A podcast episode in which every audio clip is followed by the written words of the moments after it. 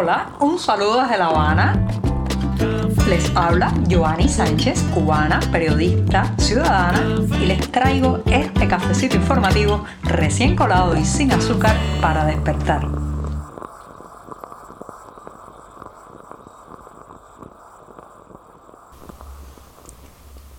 Viernes de despedida, viernes a las puertas del fin de semana, pero también viernes de resumen de la semana informativa. Así que en este 11 de marzo de 2022 tocaré varios temas, pero empezaré con la situación tan grave que está viviendo en el suministro de agua San Antonio de los Baños. Pero antes de decirles los titulares, voy a pasar a servirme este, el último cafecito informativo de la semana.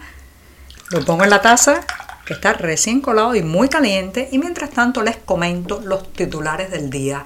Había nombrado a el primer tema de baños ya no le queda nada a San Antonio y les explicaré por qué necesita cambiarse el nombre esa pequeña ciudad próxima a La Habana. También en un segundo momento la invasión rusa a Ucrania. Aquí en este programa la llamamos así, aunque la prensa oficial la etiqueta como operación militar especial rusa en Ucrania. Bueno, pues la invasión rusa a Ucrania ya está generando un impacto muy negativo en Cuba y esta vez se trata del aceite vegetal y la harina de trigo, dos importantes renglones para la alimentación de los cubanos que ya ya están sufriendo una crisis. En un tercer momento ha sido liberada la madre de uno de los detenidos y procesados de las protestas del 11 de julio pasado. Su crimen, pues exigir la liberación inmediata de su hijo. Y por último, recomendarles un libro, Los que van a escribir te saludan, del escritor cubano Enrique del Risco. Ya están presentados los titulares, servido el café y el viernes, la última jornada de este programa, ya puede comenzar.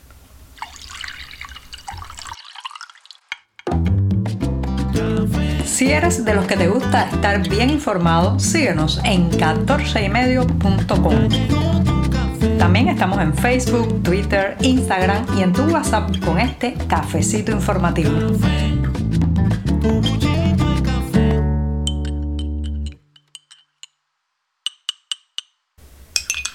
El último chin chin de la semana para refrescar con la cucharita el café y de paso hacer la cortinilla musical de este programa antes de tomarme este buchito de café amargo y siempre, siempre necesario.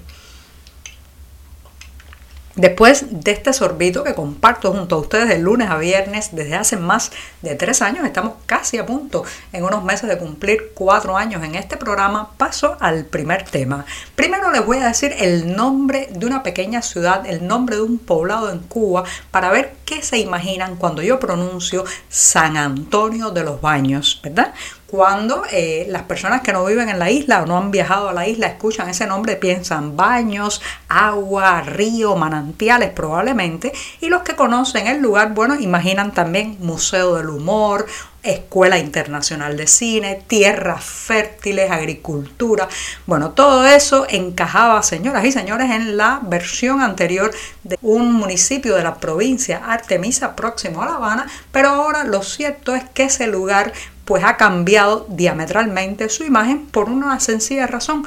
No hay agua. El suministro de agua en San Antonio de los Baños es cada vez peor. Ese municipio, que además fue donde estallaron las primeras protestas del pasado 11 de julio, sigue cargando a cubos, literalmente, el preciado líquido que se necesita en las casas para hacer lo mínimo, lo básico, como limpiar, lavar o bañarse. En un amplio reportaje que llevamos hoy en las páginas del diario 14 y medio, hemos recopilado testimonios y detalles sobre la terrible situación con el agua que están viviendo los residentes en San Antonio de los Baños, donde las autoridades han anunciado recientemente que el ciclo de llegada del H2O a través de las tuberías será cada cinco días. Usted se imagina que cada cinco días usted tenga que planificarse, almacenar todo el agua que se pueda, que tampoco llega mucha, para después estar cinco días más sin que las pilas, las tuberías, los grifos, eh, pues les suministren ese, ese elemento tan básico, tan elemental para la vida.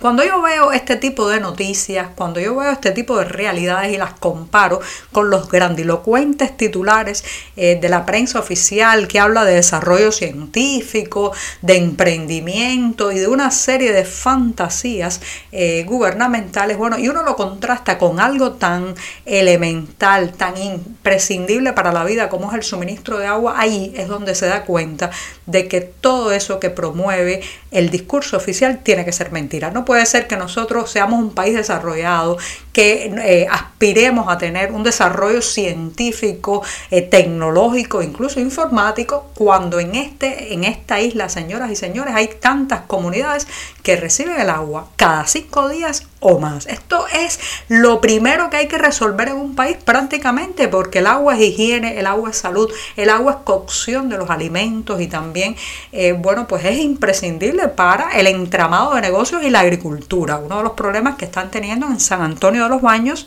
como decía al inicio de este tema, un lugar muy fértil con una larga tradición agrícola, es que productos como vegetales, hortalizas, verduras están disminuyendo su presencia en los mercados porque no hay agua para regar los cultivos tantos meses después del estallido social en San Antonio de los Baños, donde la gente se lanzó a la calle no solamente por un cambio político, sino hastiada e indignada por la falta de recursos, la falta de suministro de agua, las malas condiciones del hospital, incluso la falta de oxígeno para los pacientes de COVID-19, que en ese momento había un pico de contagio, bueno, pues Después de tantos meses, el problema del agua sigue sin resolverse en San Antonio, que ya, ya no se merece el apellido de los baños.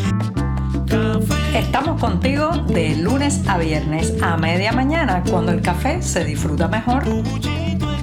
Comparte conmigo, con tus amigos e infórmate con este cafecito informativo.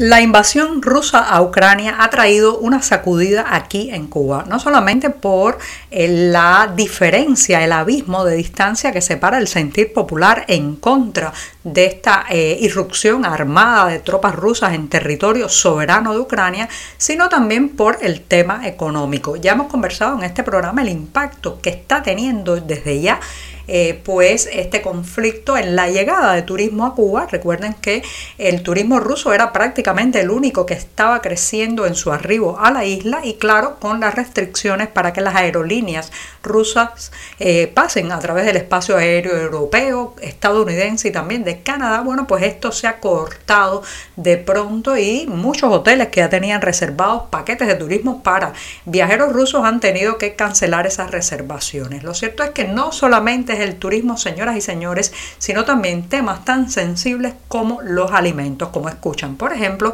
en el 2021 las grasas y el aceite de origen vegetal ocuparon el primer lugar de las importaciones a Cuba desde Ucrania. Sí, como me escuchan, las grasas, el aceite vegetal muy utilizado en la cocina cubana. Recuerden que hay una cultura culinaria de freír y pues agregar abundante grasa muchas veces a los alimentos, pero también porque se han reducido tanto otras opciones que las croquetas, las frituras y todo aquello que ayuda a estirar la poca proteína animal que se consigue, bueno, pues ha ganado terreno y protagonismo en los últimos años en las mesas y las cocinas cubanas. Lo cierto es que ya eh, este jueves el viceprimer ministro y titular de Economía, Alejandro Gil Fernández, tristemente célebre por las chapuzas, las incongruencias y las justificaciones económicas que siempre está haciendo y promoviendo, bueno, pues Alejandro Gil ha dicho por lo claro que viene un alza de precios, se avecina un alza de precios sobre todo en productos como el aceite vegetal y la harina de trigo. Y ha dicho que el régimen cubano planea combatir esta alza con soluciones socialistas. Sí, así mismo, soluciones socialistas. Así que aguántense que lo que viene es mucho.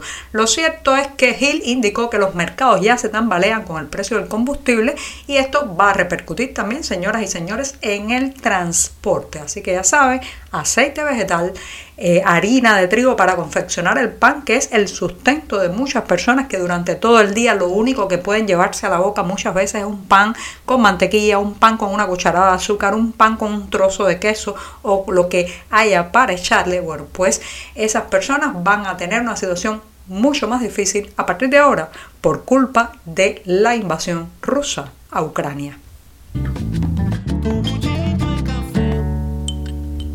Ayer hemos recibido con alivio la noticia de que Judinela Castro, la madre de un joven detenido y condenado por manifestarse el pasado 11 de julio, ella ha sido liberada después de estar casi 15 días arrestada en el cuartel general de la seguridad del Estado, la temida Vía Marista de La Habana. ¿Cuál ha sido el delito de Yudinela Castro? Eh, ¿Qué pasó? Reitero, más de dos semanas detenida. Ahora eh, parece ser que va a ser procesada por el supuesto delito de desacato, pero podrá esperar el proceso investigativo y probablemente eh, judicial en su casa. Bueno, ¿cuál ha sido el delito de esta madre? Protestar por los excesos represivos, por la condena de 12 años de privación de libertad que pesa sobre su hijo, un joven de 18 años, el joven Roland Jesús Castillo Castro, que reitero, lo único que hizo fue protestar en la jornada histórica ya del 11 de julio de 2021 en las cercanías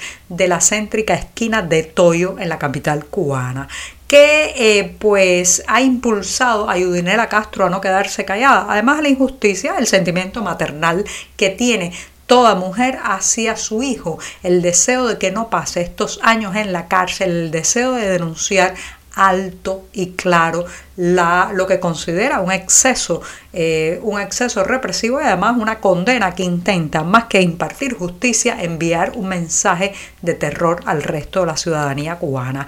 Para colmo, le han cortado el servicio telefónico a esta madre cuando uno intenta llamar a su línea de telefonía móvil, pues una grabación le dice que hay restricción de llamadas por el momento. Así que doblemente reprimida por la justicia, por la policía política y ahora por la compañía telefónica ETEXA, esa misma, el brazo tecnológico de la represión en Cuba. Y me despido de este, el último programa de la semana, diciendo que el escritor cubano Enrique del Risco está por estos días en Puerto Rico presentando eh, su libro Los que van a escribir te saludan. Los que conocen la obra de Del Risco, a mí especialmente me gusta mucho, ya saben que mezcla el humor, el contrapunteo también con el autoritarismo, con el poder, con los excesos del régimen y una mirada muy culta sobre la literatura, la realidad y el análisis de la cotidianidad cubana. Así que ya saben, este libro, Los que van a escribir te saludan, es un compendio de ensayos que utiliza la literatura, las grandes nombres de la literatura cubana y universal también para acorralar a los excesos de poder. Y con esto me despido hasta el lunes. Muchas gracias. Por hoy es todo. Te espero el lunes a la misma hora. Síguenos en 14medio.com. También estamos en Facebook, Twitter, Instagram y en tu WhatsApp. No olvides, claro está, compartir nuestro cafecito informativo con tus amigos. Muchas gracias.